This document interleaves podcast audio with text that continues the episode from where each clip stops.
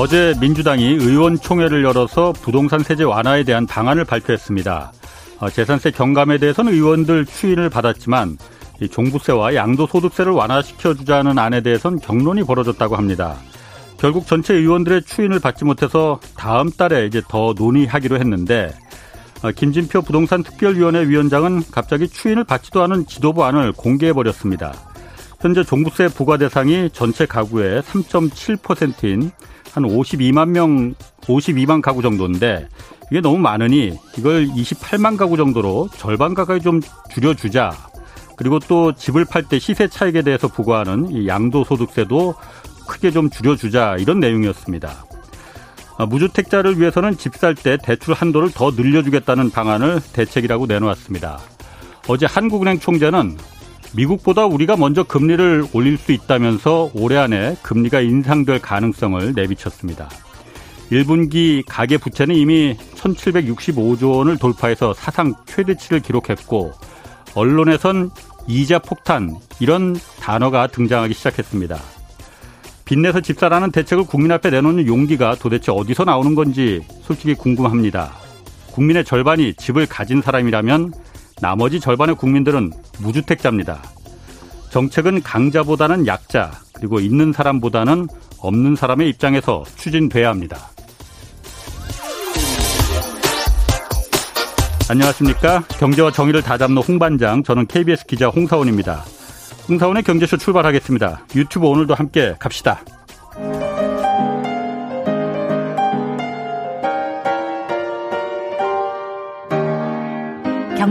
방송 많으면 많을수록 아무거나 들으시면 큰일 납니다.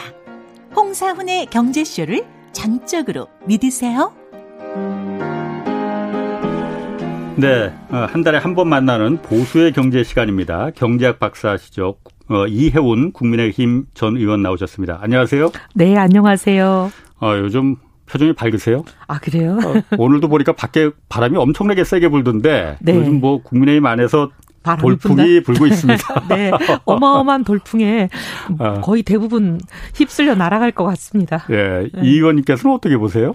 아, 저는 이 돌풍이 국민들의 바람이면 예. 당이 수용해야 된다 그렇게 보죠. 음. 국민들이 이렇게 압도적으로 바라는 거를 거부하는 예. 거는 예. 사실 정치인들이 과연 그게 온당한지 예. 전늘 그렇게 생각하거든요. 예. 그리고 이번에 이 돌풍이 처음에 시작할 땐 저도 잘 몰랐어요.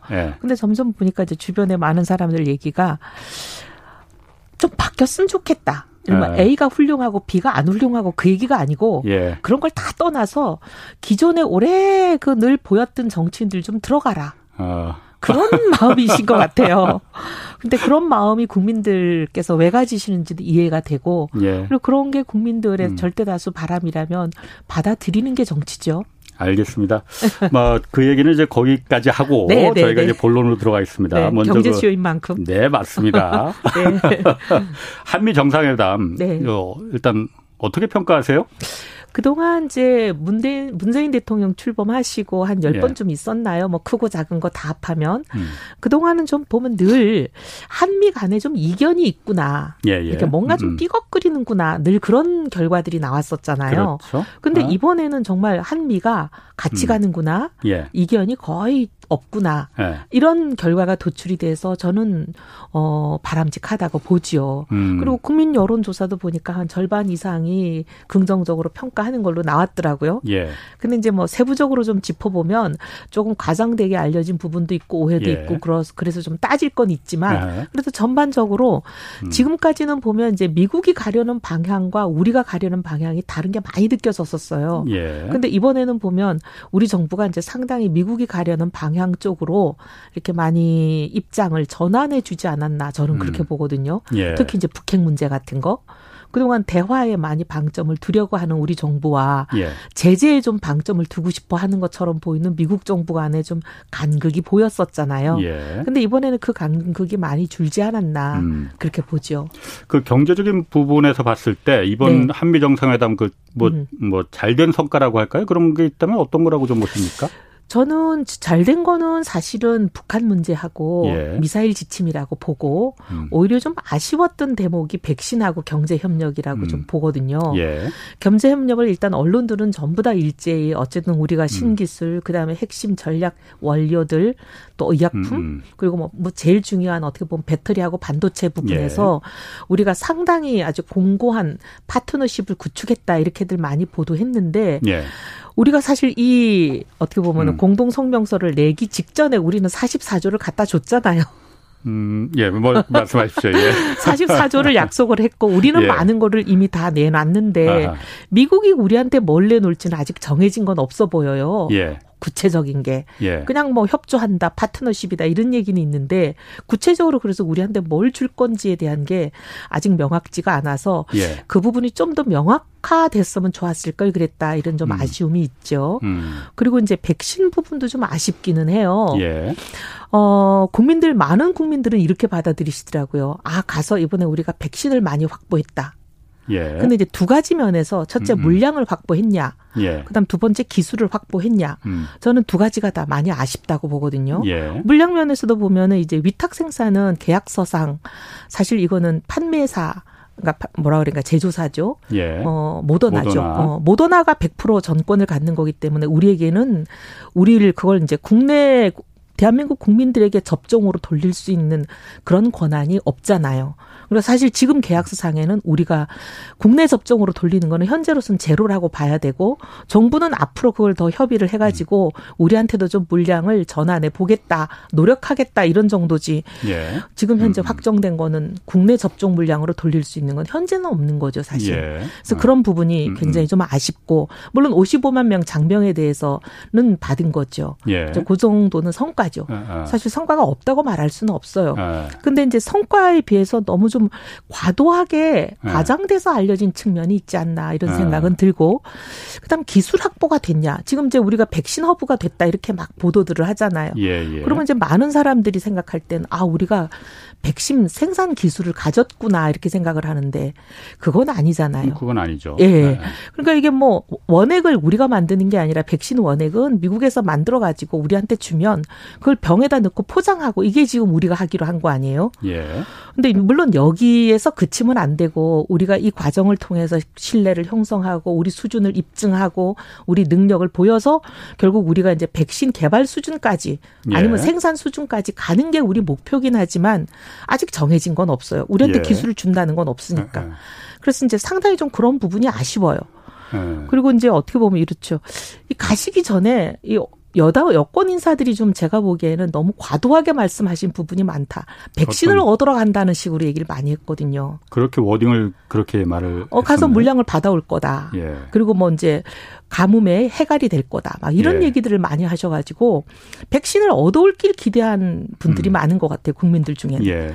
근데 이제 비유로 하면 이런 것 같아요. 당장 불이 나서 불을 꺼야 되는데 음. 누가 소방차 부르러 간 사람이 돌아와서 소방차는 못 불러오고 소방서를 지어준대라고 얘기하는 거하고 비슷한 거 아닌가. 예. 당장 끄는 데는 좀 도움은 안 되죠. 음, 음. 그래서 이제 그 부분이 그래도 성과는 있는 거죠. 어쨌든 소방서라도 지우면 앞으로라도 좋아지니까. 예. 당장 도움이 안 돼도. 예, 예. 그래서 이제 당장 해갈이 되는 건 아닌데 마치 해갈이 되는 것처럼 조금 이제 잘못 알려진 음. 부분이 있지 않나. 그게 좀 아쉽죠. 지금 그 유튜브에 이제 댓글들도 예. 뭐 여러 가지 반론이 많이 올라오고 있습니다. 뭐 그래서 뭐 하나하나 좀 차근차근 좀 짚어볼게요. 예. 일단 그 44조 원 이제 민간 이제 경제 사절단이 같이 가면서 44조 네. 원을 말씀하신 대로 이제 투자를 음, 이제 약속했죠. 약속했단 말이에요. 반도체하고 배터리 뭐 이런 네네. 전기차 첨단 충전소. 뭐. 예. 근데 그게 음. 어뭐 국민의힘에서는 그러니까 그 뭐 그 뭐 그 빈수레 어, 빈수레라는 건 안철수 국민의당 대표가 말씀하셨나? 하여튼 네. 별로 그렇게 우리가 오더 반대급부로 얻은 게 별로 없다라고 이제 음. 하는데 이게 그냥 투자지 않습니까? 음. 지금 우리가 그걸 그냥 미국에 그냥 주는 게 아니고 음. 거기서 투자를 해서 받아오는 아, 그렇죠. 거 아니에요? 근데 투자인데 그냥 투자를 가지고 이렇게 정상회담의 성과라고 얘기할 건 아니라는 거죠. 투자는 기업들이 알아서 하는 거고 음. 예. 투자는 늘 있어 오는 거고 그건 예. 기업 차원에서 본인들이 예. 수익성이 있으면 하는 거예요. 이제 예. 그거는 정상회담의 성과고 뭐 대통령이 공이고 이렇게 얘기할 건 아니라는 거죠. 어, 그리고 예, 한미 예. 파트너십 구축하고는 좀 다른 얘기죠. 투자는 뭐 동학개미도 음. 투자하고 누구도 투자합니다. 예. 서학개미들이 하나요? 예. 이번에 그런데 그 좀 다른 게 다르다기보다는 뭐 이번 정상 한미 정상회담이 있기 전에 미일 정상회담이 있었단 말이에요. 네. 미일 정상회담에서 그런데 이런 경제적인 동맹, 파트너십 음. 이런 부분이 일절 얘기가 안 나왔었잖아요. 우리한테는 미국이 많이 좀 아쉬웠죠. 특히 그러니까. 반도체 부분에서 미국이 아쉬운 게 있었죠. 예, 예. 제가 보기에 이번 한미 정상회담에 미국의 목적 으로 보면 우선순위가 우리는 백신이 우선순위였을 것 같은데 저쪽은 이 소위 말하면 반도체하고 배터리 분야에서 투자 그래서 자기들 국내 일자리 만드는 거 이게 예. 어떻게 보면 더 우선순위가 높지 않았을까 그렇게 음. 보이는 부분이죠. 그러니까 미국은 상당히 원하는 걸 얻었죠. 그럼 삼성전자나 뭐 SK 하이닉스 반도체 투자하는 그 음. 기업들이나 네. 뭐 배터리 하는 LG 음. 그 에너지 솔루션이나 뭐그 네. SK 같은 이노베이션? 기업들이 네. 아 그냥 어떤 거기서 우리가 한국 정부가 백신이 급하니 이걸 얻기 위해서 자신들이 희생한다 이런 생각으로 지금 설마 그렇게 보시는 건 아니죠? 그게 100%는 아니겠죠. 그런 면이 없었다고 예. 볼 수도 없겠지만 예. 그런 아, 기업들이 그런 면을 좀 고려를 했을 거라고 생각하시는 거예요? 기업이 고려했다기보다는 정부가 요청하지 않았을까 싶어요. 정부가 예. 아, 그럼 예, 음. 말씀하십시오. 그런 게 이제 뭐 근데 그건 전 나쁘다고 보지 않습니다. 기업도 음.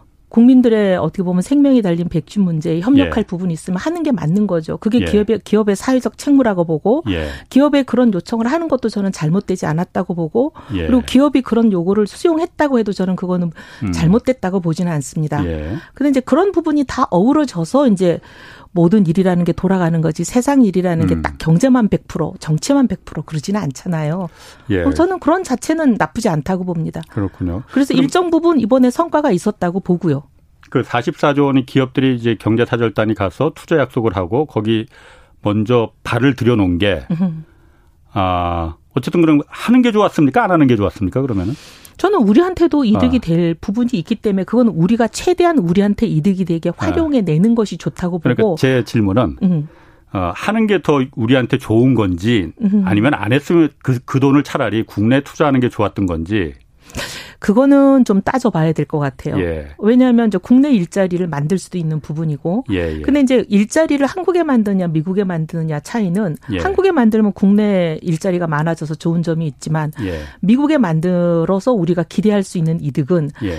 플러스 알파를 기대하는 거잖아요. 그렇죠. 그 플러스 알파를 우리가 상당히 원하는데 그 플러스 알파에 대해서는 플러스 알파를 줄게라는 말은 있는데 구체적인 약속이 없어서 조금 아쉽다는 거죠. 그래서 이걸 조금 더 구체화하는 후속 조치들이 있었으면 좋겠어요. 어, 그뭐 인센티브나 이런 거야 뭐 어차피 그 공표가 음. 되겠지만은 거기서 플러스 알파라는 게 예를 들어서 미국의 좀 기술 이전이죠. 그러니까 기술. 음. 그러니까 반도체나 배터리가 기술이 음. 미국의 원천 기술을 갖고 있으니 예. 기술의 중심지에 가서 거기서 어, 점유율을 높이고 음. 산업 생산의 파이를 넓, 네, 넓히는 네. 거. 기업들이 뭐 하는 건 원래 그런 거잖아요. 근데 이제 기업들이 가만히 둬도 기업들은 자기들이 이득이 되면 다 찾아가서 합니다. 아. 예를 들면 이제 모더나 말고도 우리 예, 이미 예. 지금 국내에서 위탁, 생, 위탁 생산하고 있는 게 사실 노바백스나 스푸트니크 V나 다 하고 있잖아요. 그렇죠. 아. 근데 이제 다 하고 음. 있는 거는 정부가 음. 나서서 주도해서 묶어준 게 아니라 기업들이 이미 자기들끼리 알아서 자기들한테 이익이 되기 아. 때문에 다 하고 있는 거잖아요. 아, 그러니까 이 의원님 말씀은 네. 그러니까 어차피 기업들이 그 하는 거는 음. 긍정적인 건데 네. 그걸 정부가 숟가락 얻는 게좀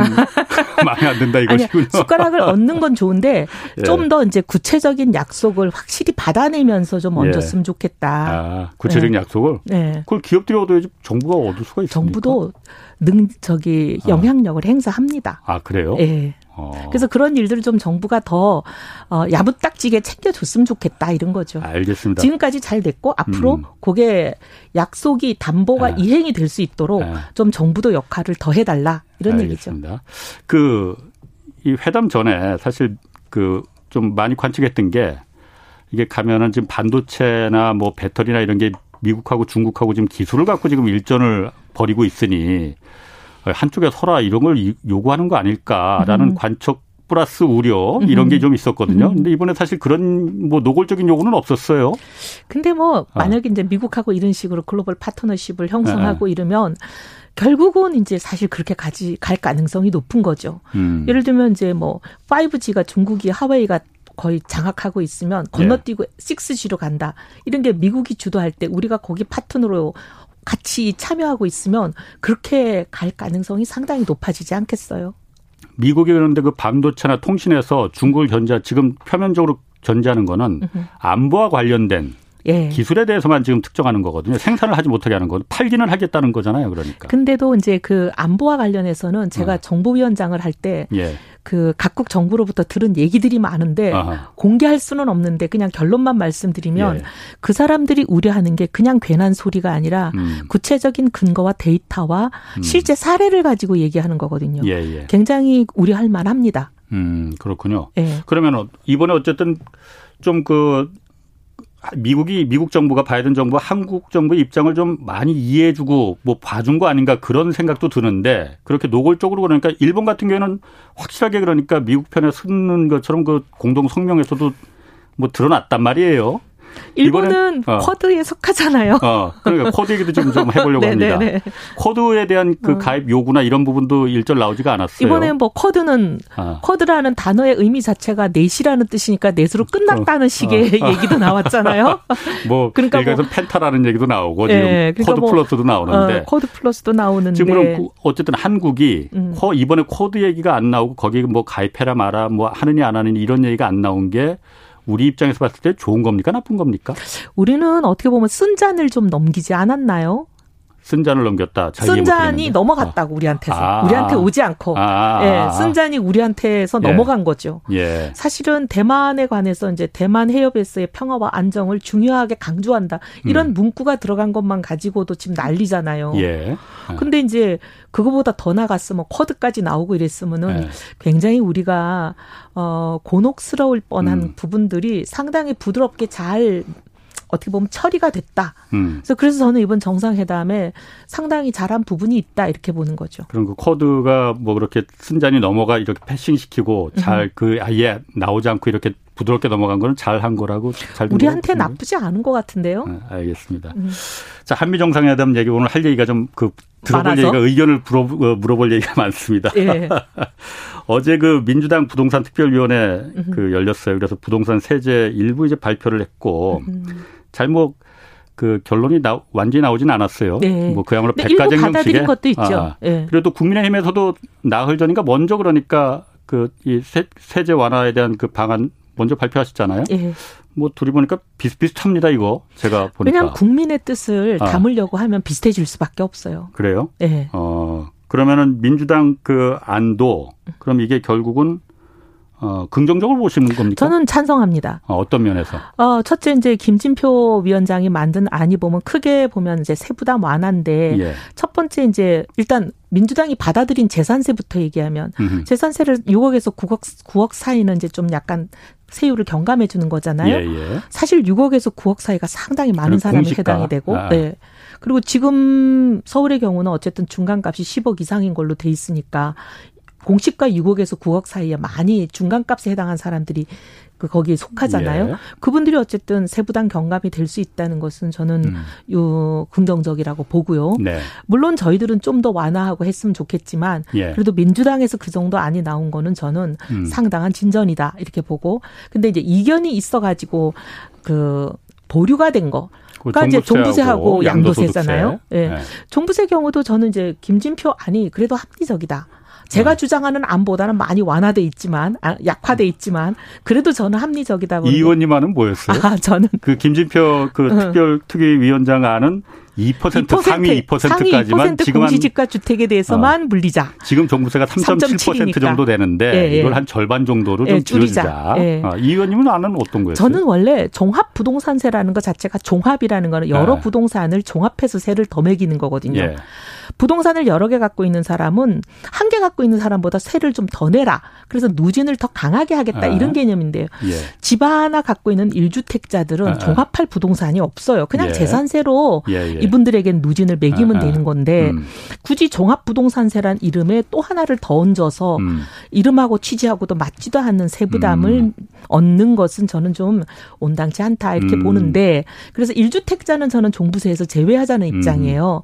근데 이제 이제 김 김진표 위원장님 아는 그거보다는 좀 더 약하잖아요. 예. 뭐 그래도 민주당이 전향적으로 나오기 어려운 점을 음. 감안하면 그래도 이 정도는 민주당에서 나올 수 있는 상당히 어 타당한 합리 합리적인 안이 나왔다 이렇게 보죠. 음. 그럼, 지금 예. 3.7%는 굉장히 많은데 문제는 올해 3.7%에서 끝나는 게 아니라 집값이 오르는 거 더하기 공시지가 현실화 때문에 예. 급속하게 수많은 사람이 이제 종부세 대상이 되는 거잖아요. 지난번에 이제 뭐 언론 보도들 얘기를 보면은 마용성에 그냥 중간값 주택에 사는 사람들이 종부세 대상이 되는 게 맞냐 이런 예. 문제 제기인데 그건 좀 아닌 것 같거든요. 아. 사실 우리 집 종부세가 보면 이름은 종부세지만 실제로는 부유세에 해당하는 거잖아요. 예. 부유세를 그렇게 중간값 주택에 사는 사람들에게까지 매기는 거는 부유세 취지에도 민주당이 음. 생각하는 음. 부유세 취지에도 좀 안 맞지 않나. 이 중간값 종부세 어, 부동산 지금 그 종부세 대상자가 음. 우리나라 평균 중간값 그 중위층까지 지금 낸다고 앞으로 그건 내게, 아니잖아요. 아니요, 이제 아. 곧 낸다는 거예요. 지금 왜냐하면 아. 서울에 이제 아. 아까 중간값 그러니까 서울만 있는 게 아니지 않습니까? 서울만 아. 있는 건 아닌데 서울의 경우는 그렇게 되니까. 그러니까 전국으로 따지면은 지금 그 음. 부동산 아까 제가 오프닝에서도 잠깐 말했지만은 종합부동산세를 부과받을 대상자가 3.7%라는 거는 맞는데 96.3%는 종부세하고 상관없는 거거든요. 지금은 그런데 네. 지금 이제 집값이 오른 거 더하기 공시가 때문에 예. 급속하게 네. 그런 중간값 주택자들도 포함이 될게 눈에 빤히 보인다는 얘기예요. 중간 값이라면 한 50% 정도 돼야 되는 거 아니에요? 중간 값이라는 게 뭐 이제 꼭 50%는 아니지만 제일 비싼 집부터 싼 집 값이 쭉 줄을 세웠을 예. 때딱 중간에 오는 가, 예. 가격이죠. 예. 그러니까 그 중간 값이 사실 종부세를 낸다면 그거는 안 맞지 않느냐 하는 그러니까 거죠. 대한민국이 서울만 따지면은 중위값이 이제 그 50% 정도가 이제 종부세 대상이 될 수 있지만은 예. 전국 서울만 있는 건 아니잖아요. 아, 전국을 따지면 그건 아닌데 예. 서울에 사는 사람 입장에서 보면 직장이다 여러 가지로 서울에 안 살 수 없는데 예. 내가 왜 부유세에 해당하는 종부세 대상자가 음. 되냐 하는 그런 문제 제기가 뭐 일견 타당하거든요. 알겠습니다. 그러면은 아. 그 종부세 지금 민주당이나 국민의힘이나 그 어쨌든 깎아주자는 건 지금 네, 다 네. 일치하잖아요. 네, 뭐 다 모든 의원들이 다 동의하는 건 아니지만 아니지만 일단 재산세 어. 완화는 당론으로 채택이 된 걸로 알고 자 그러면은 네. 그 그게 어쨌든 또 반대 쪽에 그 반대 쪽이라기보다는 어, 서민 쪽이나 무주택자 입장에서는 이게 부자 감세다라는 비난을 당연히 한단 말이에요. 그 비판 그건 어떻게 받아들이십니까? 근데 이제 이래요. 아. 어, 지금 현재 저는 제가 보기에는 세부담이 좀 과해요. 예, 예. 근데 과한 거를 정상화하는 걸 가지고 특정 아. 계층에게 특혜를 준다라고 비난하기 시작하면 음. 그러면 뭐 모든 사람에게 세금을 올리는 거 말고 할 수 있는 일이 뭐가 있겠어요. 예, 그렇군요. 아, 그건 좀 그래요. 음, 알겠습니다. 그러면은 예. 아, 지금 어쨌든 그 문재인 정부 들어서 부동산 값이 굉장히 폭등했단 말이에요. 네. 사실 이거는 그래서 많은 그이 음. 서민층의 분노, 예. 청년층의 분노를 자아내고 있는 거지 않습니까? 그러면 제가 이거 좀 물어보고 싶어요.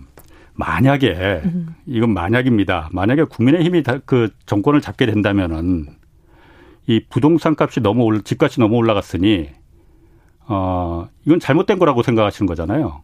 그럼 정권을 잡게 된다면은 이 부동산 값을 집값을 내려가는 쪽으로 방향을 그럼 정책을 추진하는 겁니까? 근데 이제 그렇게 하기는 굉장히 또 어려운 게 그래서 집값은 올라가면 안 되는 이유가 올라갔다고 해서 그걸 내리기도 쉽지 않다는 거예요. 내릴 수단이 없는 것도 상당히 그러니까 예. 내리겠다고 목표를 정해도 실제 내릴 수 있느냐 하는 것도 문제지만 예. 실제 내려가도 문제가 또 생긴다는 거예요. 예. 왜냐하면 지금 많은 사람들이 이제 주택담보대출 받아가지고 음, 음. 굉장히 자기 생활에 버거울 정도의 이자 부담을 하고 있는 거잖아요. 예. 근데 그분들 입장에서 집값이 내려가면 자산 가치는 줄어들고 예. 이자는 올라 이제 앞으로 금리가 오를 가능성이 거의 확실하잖아요. 예. 그러면 이자 부담은 늘어나고. 근데 음. 그 자기가 산 자산 때문에 이자 부담은 더 올라가서 허벅되는데 자기가 산 자산은 가치가 하락하면 이게 또 다른 문제를 야기하잖아요. 음, 그래서 있죠. 내리기가 네. 그게 그렇게 쉬운 문제가 아니거든요. 그래서 음. 올라가면 안 되는 이유가 그래서 더 중요합니다. 그러니까 올라간 게 문제지 이미 올라간 거는 그냥 이거는 그냥 우리가 용인하자. 용인하자 그렇게 말할 수는 없지만 예. 어쨌든 최대한 소프트랜드 랜딩을 할 수 있도록 관리하는 게 좋죠. 경착륙이 되면 뭐 일본 아셨 보셨지만 네. 잃어버린 10년 때 그 버블, 버블이 터질 때 경제가 어떻게 됐는지 보셨잖아요. 예, 예. 그런 일이 생기기 때문에 사실 2008년에 음. 미국발 금융위기 생긴 것도 그 부동산 버블이 터지면서 그렇게 된 거잖아요. 그렇죠. 갑자기 아, 아. 경착륙을 하면 그런 일들이 생기니까 예. 굉장히 이거는 신중하고 그럼 정말 달 깨지는 달걀 다루듯이 잘해야 될 문제가 부동산 문제라는 음. 거죠.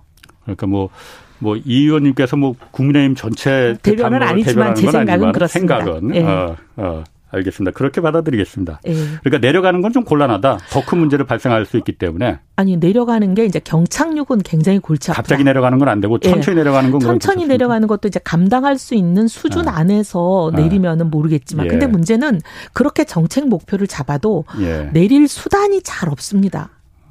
참 없는 거예요. 그게 쉽지 않죠. 쉽지 않은 거예요. 예, 그 아. 내리는 게 이제 결국 공금을 확 풀었던 시간에만 내렸잖아요. 예. 이명박 아. 정권 시절에 13% 이제 5년 동안 집값이 떨어졌는데 그때는 막 뉴타운이다 뭐다 해 가지고 공급이 어마어마하게 물량이 쏟아졌거든요.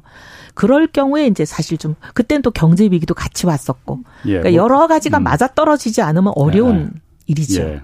그렇군요. 알겠습니다. 뭐 이 부분도 한번 좀, 좀 물어볼게요. 지금 어쨌든 그 국민의힘이나 민주당이나 지금 여러 가지 세제 부동산에 대한 세제를 좀 완화시켜 주자는 그 항목 중에 또 하나 논란거리가 아, 양도소득세 문제 있습니다.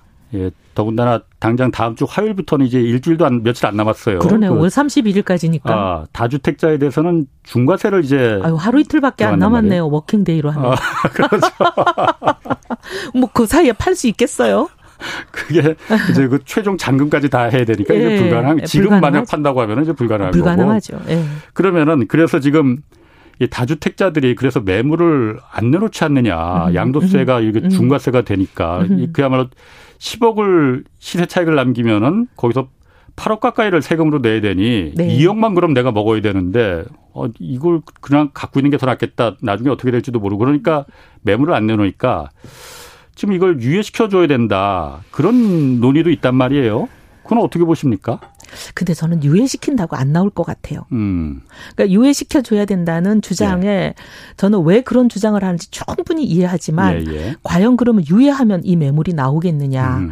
양도세가 너무 세기 때문에 생기는 일이거든요. 예. 그래서 기간을 더 준다고 해결된 문제는 아니고 음. 이 중과를 조금 완화하는 게 저는 필요하다 이렇게 음. 보는데 지금 현재 보면 이제 단기간에 사고 파는 1, 2년 안에 파는 거래들은 뭐 70% 80%막 그렇죠. 그렇잖아요. 예. 양도세율이.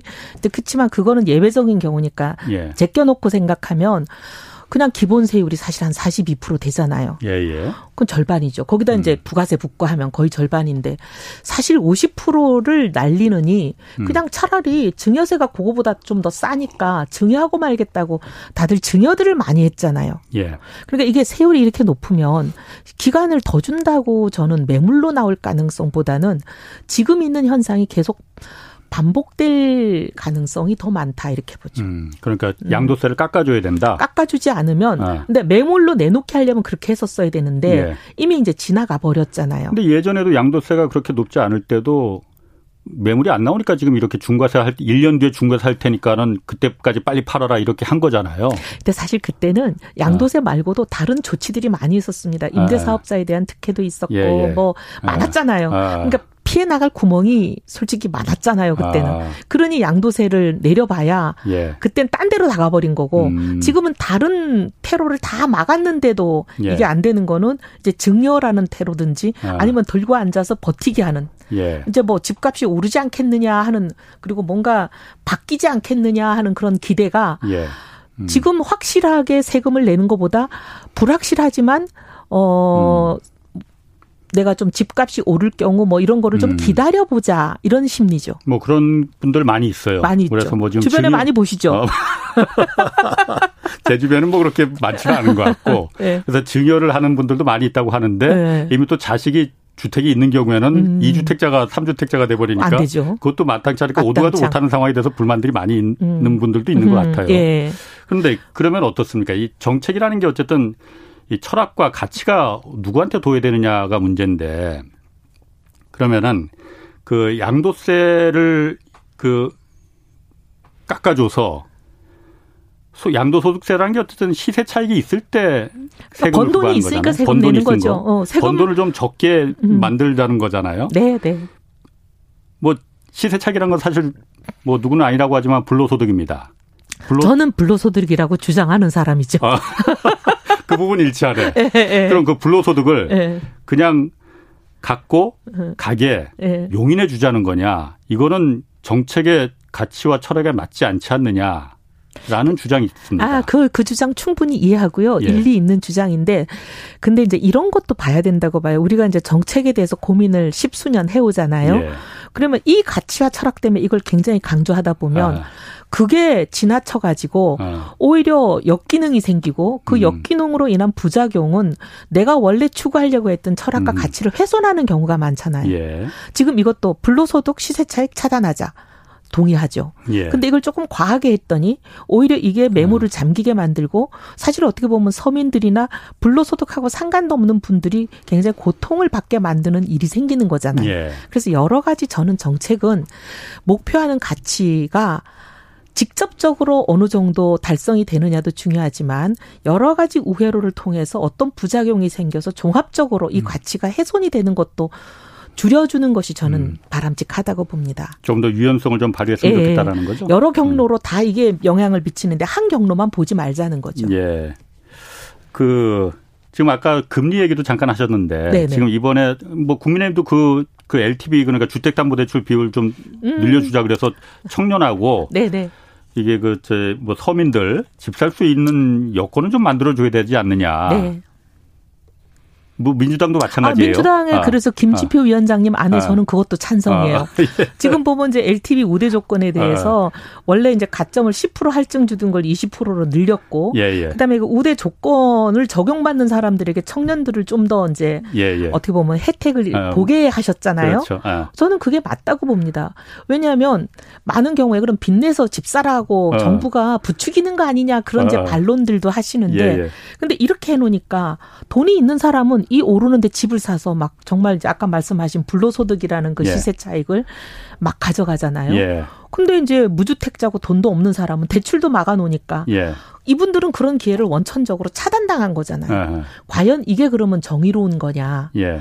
전또 그건 아닌 것 같아요. 그러니까 그 부분에 대해서 바로 반론을 할 음. 분들이 그렇게 음. 말한단 말이에요. 집값을 이렇게 두 배로 올려놓고서는 이걸 갖다 빚내서 집사라고 하는 게 아니고 정부가 할 일은 정치인들이 할 일은 네. 그 정책을 만드는 거는 음. 집값을 원상회복 시키는 게 할 일 아니냐 지금 음. 그러면은 집 굳이 빚내서 집 안 사도 되는 거 아니냐라고 반란을 하거든요.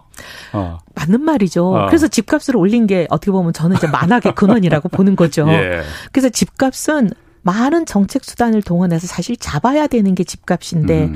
그걸 놓친 게 저는 너무 아쉽고 예. 근데 이렇게 집값이 올라버리면 이런 여러 가지 문제가 이제 생기는 거잖아요. 음. 근데 너무 빚내서 집 사라라고 하실 필요는 없는 게 음. 지금 LTV는 우대 조건을 조금 풀었지만 예. DSR은 안 풀었거든요. 그러니까 총 부채 상환 예, 비율. 총 부채 상환 비율, 원리금 상환 예. 비율은 안 풀었기 때문에 예. 결국은 자기가 부담할 수 있는 상환 능력 안에서 이거 LTV를 예. 조금 더 받을 수 있게 해주는 거니까 꼭 그렇게 뭐 음. 전부 다 하우스 프로 내무는 거냐 막 이러실 필요는 음. 없지 않나. 뭐 그러니까 그래서 그것 때문에 음. 일각에서는 조삼모사 이거 뭐 이것도 아니고 저것도 아니고 뭐 해주는 것 같은데 실제로 은행 가 보면은 DSR 음. 때문에 또 걸려서 안 된다. 걸려서 안 되고. 아. 예. 뭐 그런데 뭐좀 대출을 좀 더 받을 수 있게끔 해주는 거는 뭐 어렵긴 하지만은 음흠. 뭐 듣기에 용어들도 어렵고 그래서 어렵긴 하지만은 그렇게 해주는 것 같아요. 그러면은 음흠. 지금 금리 오르자 올 아까도 분명히 오를 거라고 하셨지 않습니까? 예, 예. 당연히 그러면은 음. 금리 오르는데 대출을 더 받게 해주면은 지금 안 그래도 가계부채가 지금 우리나라가 세계에서 1, 1등이라는데 이거 정말 그 뇌관이 될 수 있지 않습니까? 있습니다. 근데 저는 그래서 정부가 아. 대출을 더 받아라 하는 건 잘못된 거예요. 근데 더 받고 싶어 하는 사람에게 너는 절대 안 돼라고 실드를 아. 치는 건 더 잘못된 거죠. 왜돈 음. 있는 사람들은 여기서 막그 집값이 막 자고 나면 오르는 문정부 들어서 한 82% 올랐다는 게 지금 예, 이제 예. 통계잖아요. 이렇게나 오르는 집을 막 사서 음. 어떻게 보면 자산을 증식하는데 돈이 없는 사람이라고 해서 그 기회를 원천 차단하는 거는 저는 부당하다. 음. 그러니까 기회는 열어놓되 각자가 자기 책임 하에서 리스크 테이킹을 할 수 있도록 정보가 정부가 정확한 정보를 알리는 건 맞다. 그렇군요. 예. 알겠습니다. 뭐 그 그렇게 생각합니다. 제 생각이죠. 어. 아니요, 좋은 생각이. 저하고도 일치하는 부분 많이 아, 있습니다. 아. 뭐 보수의 경제니까 보수는 저렇게 생각하나 보다 이해해 주십시오. 아니, 알겠, 알겠습니다. 이해하겠습니다. 예. 자, 오세훈 서울시장, 그, 재개발 계획 그, 발표했어요. 예. 재개발 활성화 위한 규제 방안 발표했는데, 원래 이제 그, 어, 이제 시장 선거 보궐선거 때는 이제 일주일 안에 다 풀겠다 했는데 그거는 뭐 사실 그냥 아니, 공약은 한 말이지 뭐 예, 그냥 예. 그걸 공약을 뭐 다, 다, 지키면 아, 나라가 산으로 그러니까 간대잖아요. 그걸 다 뭐 믿는 믿는 거는 믿을 사람은 없지만 예. 아, 정치인의 rhetoric 중에 뭐 그런 부분 다 이해는 해요 저희가. 음. 근데 어쨌든 그 재개발 먼저 나왔어요. 재개발 규제 완화, 완화 방안. 이 부분은 좀 어떻게 좀 아, 보십니까? 아, 저는 굉장히 맥을 아. 잘 짚었다고 봅니다. 아, 어떤 면에서? 예를 들면 이제 제일 먼저 얘기한 게 주거 정비 지수제를 폐지하겠다. 주거 정비 지수 이게 어떤 건가요? 예, 네, 이게 이제 이런 겁니다. 네. 법정 요건으로 재개발을 네. 할수 있는 요건이 쭉 이렇게 상술이 돼 있어요. 노후도는 얼마, 뭐 주민 동의율은 얼마, 뭐 뚝뚝뚝 이게 음. 있거든요. 근데 그런 법정 요건을 다 충족을 해도 충족하기도 쉽지 않은데 그렇죠. 다 충족을 해도 박원순 시장이 2015년에 이 제도를 도입했는데 예. 항목별로 또 점수를 박 시장이 매기세요. 음. 서울시가 매겨가지고 종합 점수가 안 되거나 각 점수가 안 되면 음. 탈락 이렇게 음. 아예 사업 신청을 못 하게 해요. 예. 사업이 진행되다가 uh 이제 그 안에서 조정을 하는 게 아니라 아예 사업 신청을 못하게 uh 원천 차단을 해버리니까 예. 이게 이제 재개발의 가장 큰 걸림돌이었었거든요. 음. 근데 이제 우 시장은 그거 안 하겠다. 음흠. 그냥 법정 요건 충족하면 사업 신청은 다 해라. 예. 그 대신 이제 초기에 주민 동의율은 좀 높이겠다는 거예요. 그래서 주민들이 음. 원치도 않는데 일부 소수가 막 끌고 가가지고 나중에 주민들이 피해를 보는 일은 좀 덜하도록 그렇게 잘 모르는 조합원들이야 사실 무조건 우리 음. 재개발한다면 당연히 거기 반대할 사람 그렇게 많지 않을 것 같아요. 그렇지만 음. 그 정비 지수라는 게 그런 걸 법적으로 따져봐서 이게 도움이 되느냐 안 되느냐를 지수로다가 법적으로만 따지면 되는데 아. 법적으로 노후도가 얼마, 아. 주민 동의 얼마 다 이미 요건이 있거든요. 예, 예. 그거 충족하면 사업 신청을 아. 하게 받아주는 게 저는 맞다고 음. 봐요. 예. 근데 이제 우리 박 시장님은 워낙 이제 재개발을 하고는 좀 철학이 다른 철학을 갖고 계셨잖아요. 예. 그래서 이제 좀 표현이 이상합니다만 재개발을 디스카리지하는 제도로 이제 사실 음, 저는 음, 이게 기능을 했다고 보죠. 음, 음. 의도가 뭐였든지 간에 예, 예. 작동이 그렇게 된 거죠. 음, 음. 그래서 요거를 이제 폐지하고 법정 요건이 맞으면 일단 신청은 다 할 수 있게 해주는 걸로 예. 갔기 때문에 저는 여기 이제 걸림돌 제일 큰 걸림돌이 하나 이제 제거가 됐다 이렇게 보고 그 다음에도 보면 이제 중요한 여러 가지가 있습니다. 예를 들면 일반 주거 이종의 경우에 지금 7층이란 층고 제한이 있는데 용도를 높여줬어요. 예, 근데 네. 이제 뭐 요거를 요거를 7층 청구 제한을 용적률은 그대로 두고 층고 제한을 없애니까 음. 사실 용적률에 걸려서도 안 되는 게 있지만 용적률은 다 되는데 층고 제한에 걸려서 못 되는 경우가 음. 많거든요. 예, 예. 이런 것들은 좀 음, 불합리한 음. 규제였기 예. 때문에 좀 풀어줬고 예. 그다음에 기간을 정비구역 음. 지정하는데 5년씩 걸리던 걸 2년으로 단축시켜 주는 거 이런 게 좀 어떻게 보면 그렇죠. 도움이 될 것 같아요. 재개발은 그래서 저도 그러니까 보면은 동네에 이제 낙후 노후된 동네들 여기는 음. 정말 빨리빨리 좀 이렇게 하는 게 있다고 봐요. 네. 근데 어, 지금 사람들 관심 있는 거는 재개발보다는 사실 재건축이잖아요. 근데 이게 어. 이제 이게 강남 강북의 좀 차이인데요. 예.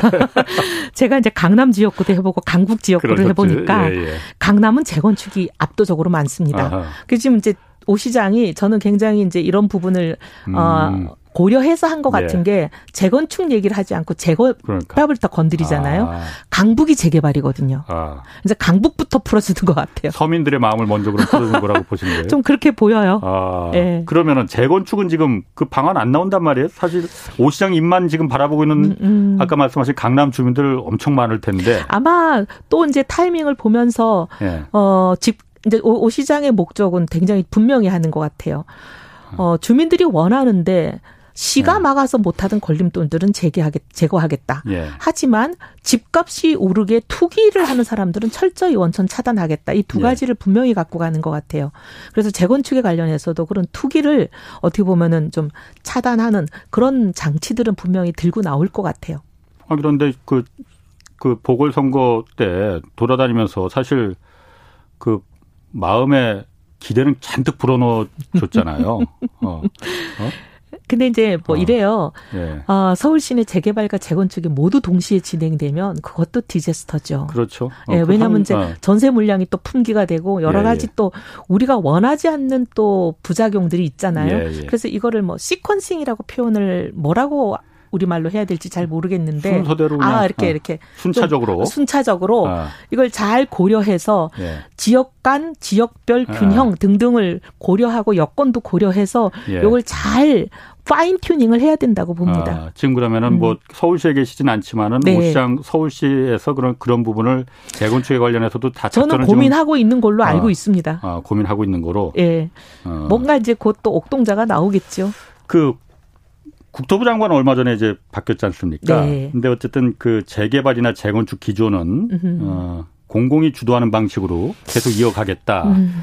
이 부분에서 그러면 뭐 그렇게 하겠다는 이유는 분명해요. 어, 뭐, 집값 민간에 맡기면은 폭등한다. 민간은 절대로 수익이 나지 않으면 안 뛰어드니까 무조건 올리려고 할 것이다. 그러니 공공이 들어가야 된다.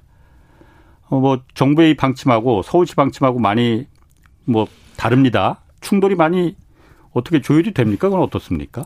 근데 이제 그 이 정부의 음. 방침이 왜 그렇게 나오는지 이해를 하죠. 예. 어쨌든 집값을 뛰지 않게 해보려고 이제 예. 상당히 많은 고민을 하는 거를 이해를 하는데 예. 그게 이제 시장에서 어떻게 작동하냐면 그런 의도와는 달리 시장에서는 또 엉뚱한 결과를 많이 가져오거든요. 아까 그 우리가 양도세든지 음. 그런 정책에서도 보듯이 왜냐하면 공공이 하겠다 그러면 일단 민간들이 굉장히 기피하는 경향이 있어요. 그리고 지금 이제 공공개발에 걸려 있는 조건 중에 하나가 기부 체납 비율이 굉장히 높다고 보고 예. 그다음에 소셜 믹스가 있다고 보잖아요. 그, 그 부분을 임대주택과 아, 임대주택과의 그 혼합을 아, 예. 어 많은 경우에 단지들이 조합들이 상당히 이제 기피하는 성향들이 있어요. 그래서 그 부분 때문에 공공 재개발만을 고집하게 되면 이게 진도가 잘 안 나갈 가능성이 있습니다. 그러면 이제 음. 공급 확충에 차질이 생기는 거잖아요. 예. 그래서 이제 한 가지만 아까도 말씀드린 대로 정책의 한 면만 자꾸 보지 마시고 종합적인 음. 평가를 음. 좀 했으면 좋겠다. 이게 음. 어떻게 보면 집값을 안 올리는데 기여하는 측면이 있는 만큼 물량을 줄이게 되면 이게 결과적으로 돌고 돌아서 음. 집값을 올리는 오히려 기폭제가 될 수도 있다. 이런 감 가능성을 음. 충분히 다 종합적으로 좀 고려를 했으면 좋겠어요. 그 소셜 믹스라는 게 이제 임대주택하고 민간 이제 분양 음. 주택이 음. 같이 섞여서 들어가는 같이 거죠. 살자, 어울려서 음. 살자는 건데 음. 그게 그렇게 나쁜 겁니까? 아니 나쁘다 좋다를 떠나서 제가, 제가 말씀드린 거는 네. 제가 나쁘다 좋다 재단할 일은 아니고 네. 일단 현장에서 어, 주민들이 기피하는 성향이 있다는 거죠. 뭐 그거는 그럴 수 있습니다. 네. 그게 바로 정치가 하는 일이잖아요. 네. 어. 근데 그래서 아. 이제 어떻게 보면은 이 공공개발을 공공개발 주도로 가겠다는 게왜 네. 그러는지는 우리가 이해하잖아요.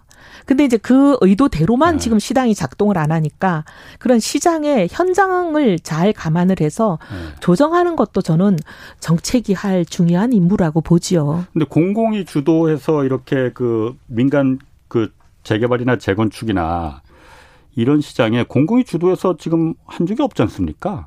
이제 해보겠다는 거잖아요. 해보겠다는 건데 네. 이제 공공을 5, 60년 동안 경험해 보신 분들이 그런 판단을 하는 거죠. 아니 그러니까 지금 공공이 정부에서 국토부나 그 정부에서 하겠다는 것도 공공 주도가 LH 주택, LH 마크 붙은 그런 아파트 짓겠다는 거 아니거든요. 아, 근데 이제 아. 관리를 공공이 하는 거잖아요. 예, 예. 근데 이제 뭐 민간 건설사처럼 시행을 그러니까 공공이 하겠다는 거죠, 그러니까. 네. 예. 근데 아. 시공을 공공이 하지 않고 민간에게 맡기고 시행은 예. 공공이 한다 하더라도 예. 아까 말씀드린 기부 체납 비율 예. 그다음에 이제 소셜 믹스 이런 아. 부분들이 제약으로 붙어서 따라 들어오는 거를 아. 조합이 원치 않는 경우가 많습니다. 예. 그렇죠. 그래서 예. 네. 그래서 그게 이제 현실이니까 제가 그게 바람직하다 좋다 그런 뜻이 아니라 현실이라는 건 정책은 현실을 도외시하고 고집 스럽게 밀어붙였다가는 오히려 원하는 거와 거꾸로 된 결과를 많이 낳잖아요. 그런데 민간 조합이야 토지 소유주들이야 당연히 공공이 붙는 것보다 민간이끼리 해서 민간 현대건설 대우건설하고 같이 해서 분양가를 최고로 올리는 게 당연히 목적이죠. 그거는 뭐 당연한 제, 저라도 아마 그렇게 할 거예요. 근데 최고로 아. 못 올려요. 이미 허그가 다 후려치고 허그가 분양 보증을 안 해주기 때문에. 그 제가 좀 취재해봤는데 허그는 어허. 사실 그 피할 수 있는 방법 여러 가지 있습니다. 뭐 근데 이제 허그가 시세보다는 상당히 낮게 매기는 건 예, 맞습니다. 그나마 좀 허그가 이제 그 음. 그 분양가 보증을 해서 좀 음. 분양가를 통제하는 게 있긴 있지만은 어쨌든 지금 그래도 계속 올라가지 않습니까? 옆 동네보다 조금이라도 더 올라가잖아요. 아. 근데 그거는 이제 제가 또 이런 말씀 드려서 아. 그런데 연구들이 있어요. 과연 네. 재건축 아파트가 집값을 올리는데 견인 요인이 되느냐?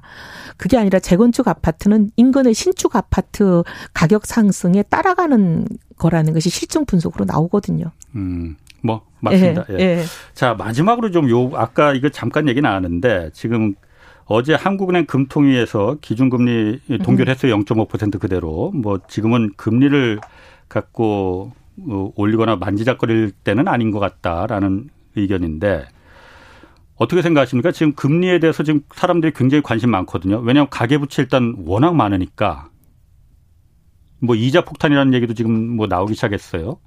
그 금리는 지금 그 이 의원님 생각 뭐 경제학 KBI에 계셨고 그랬으니까 금리를 지금 선제적으로 올려야 된다라는 주장도 있고 아니다 지금 금리 갖고 하면 정말 다다 무너진다라는 얘기도 있고 어떻습니까? 근데 안 올릴 재간은 없지 않겠어요? 네. 사실 이제 안 올리고 싶은 게 우리 마음이죠. 그렇죠. 아. 올리게 되면 너무 복잡한 문제가 감당이 예. 어려운 문제가 터지니까. 예, 예. 하지만 이제 안 올리게 되면 미국에서 금리 올리는 건 빤하는 거고 예. 미국이 금리를 올렸는데도 우리는 안 올리고 버틴다 이게 가능하면 좋겠어요. 예. 불가능하잖아요. 예. 그럼 자금이 다 빠져나가는데 우리 예. 경제를 뭘로 지탱하겠습니까? 예. 더 골치 아픈 문제가 오는 거잖아요. 예. 올리긴 올려야죠. 근데 지금 보면 연준은 올해는 안 올릴 것 같거든요. 내년 초 같은 생각이 기준금리 예, 예. 기준금리는 뭐 내년에도 안 올릴 것 같은데 예. 어떻게 기준금리하고 별개로 지금 시장금리가 시장금리가 막 오르죠. 예, 예. 시장금리가 막 오르지만 그래도 뭔가 연내는 일단 조금 준비 기간 예. 지금 테이퍼링을 이제 시작했으니 테이퍼링 예. 하자마자 바로 올리지는 않고 테이퍼링이 그렇죠. 다 끝나고 그러고 올리고 이러, 이게 이제 거의 상식 수준이잖아요. 예, 예. 여기 좀 시간이 걸릴 거는 예상이 음. 되니까 그럼 조금 시간이 있는데 지금 당장 우리가 선제적으로 올리는 거는 저는 음. 너무 피해를 많이 양산한다고 보고 음. 우리가 미국이 올리기 직전에 선제적으로 올리는 거는 검토해 볼 필요가 있다. 예. 근데 그거야 이제 우리가 미국이 언제 올릴지 좀 보이니까. 예. 지금은 좀 아닌 것 같아요. 어. 근데 올릴 준비는 하고 음. 올릴 때를 대비해서 많은 투자자들에게도 미리 위험을 알려주고 하는 일을 저는 정부가 해야 된다고 봅니다. 그렇죠. 지금 예. 그 금리에 대해서 선제적인 뭔가 액션을 취해야 된다고 주장하는 분들이 하는 얘기들이 음. 미국과 우리는 다른 나라하고 좀 다르지 않느냐 우리나라는 그렇죠. 가계 부채가 음. 미국보다 훨씬 더 높지 않느냐 그리고 음. 아 가계부채 부담이 워낙 크니 뭔가 일이 진짜 벌어졌을 때 그때 액션을 취하면 늦는다. 너무 늦다. 그러니까 먼저 선제적인 뭐 그러니까 조금씩 조금씩 어. 예방 주사를 맞자 어. 이거죠. 알겠습니다. 어. 급격하게 하면 너무 힘들어요. 알겠습니다. 그러면은 금리가 오른 거는 분명하다고 하셨잖아요. 그리고 이게 오를 것 같아요. 오르는 거 90%라고 봅니다.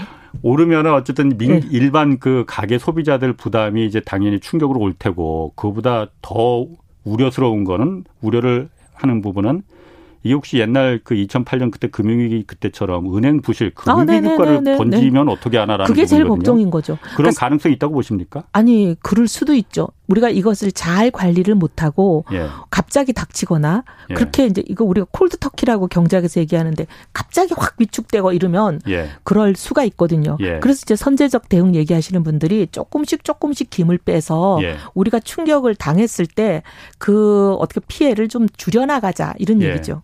지금 음. 사실은 이제 부동산 때문에 이제 이게 사실 많이 생긴 거 아닙니까? 그렇죠. 가계 부채가 뭐 역대 최고치를 경신했다고 막 언론들이 문정부 잘못이라는데 전 그거는 타당한 비판 아니라고 봅니다. 네. 어차피 경제 규모는 계속 커지는 거라 그러면 부채는 계속 증가하는 거라 항상 역대 최고치 경신이죠. 뭐 속도가 문제지. 네, 그러니까. 속도와 예. 증 얼마나 많이 올랐냐, 얼마나 예. 빨리 올랐냐 예. 이게 문제인데 지금 두 가지 다 빨간 불이 켜진 거거든요. 예. 급하게 오르고 있고 많이 오르고 있잖아요. 예. 근데 작년 한 해 오른 거에 60%가 집 사는 데 음. 들어간 거잖아요. 예. 대출이. 예. 그러니까 이게 이제 집값이 오르기 때문에 이런 일이 생기는 거예요. 예. 그래서 사실 집값이 생각보다 수많은 문제를 경제에서 가져오기 때문에 예. 그래서 집값을 잡아야 되는 건데 예. 어쨌든 그 부분이 좀 안타까워서 예. 저는 가계 부채의 근본 원인, 근본 대책 중에 하나도 집값이 안정될 거라는 믿음을 빨리 주는 거. 음. 당장 안정은 그렇죠. 잘안 되죠. 하지만 야, 2, 3년 후에는 안정이 될 확률이 90%야. 이렇게 되면 음. 이렇게 영끌의 패닉 바잉이 좀 진정되거든요. 음. 그럼 가계 부채도 좀 줄고 예. 그래서 어떻게 보면 우리가 금리가 올랐을 때 피해를 줄일 수 있는데 예. 자꾸 이제 집값이 오를 것 같은 여러 가지 행보를 좀 안 하셨으면 좋겠어요. 어, 집값이 오를 것 같은 행보를. 예. 근데 지금 사실 여론 중에 일부는 음. 뭐 일부가 아니고 많은 부분들이 지금 그 민주당이나 국민의힘이나 이런 그 부동산에 대한 세제 완화나 이런 부분이 오히려 음. 집값을 지금 건드리고 있다, 방아쇠를 당기고 있다라는 의견도 있거든요. 그건 아닌 것 같고 네. 저는 집값은 세금보다는 네. 사실은 네. 저기 공급이에요, 공급. 공급. 예. 네. 물론 다 영향을 미치지만 그래도 압도적인 요인은 공급이라고 봅니다. 예, 고맙습니다. 지금까지 이혜훈 국민의힘 전 의원 함께했습니다. 내일 오전 11시에는 유튜브로 경제쇼 플러스 업로드됩니다. 이번 주는 박정호 명지대 특임 교수와 행동 경제학으로 풀어보는 가격 결정 전략에 대해서 좀 알아보겠습니다. 재미있고 유익한 내용 많으니까 함께 하시길 바라면서요. 저는 이만 물러가겠습니다. 지금까지 경제와 정의를 다잡는 홍반장, 홍사원의 경제쇼였습니다.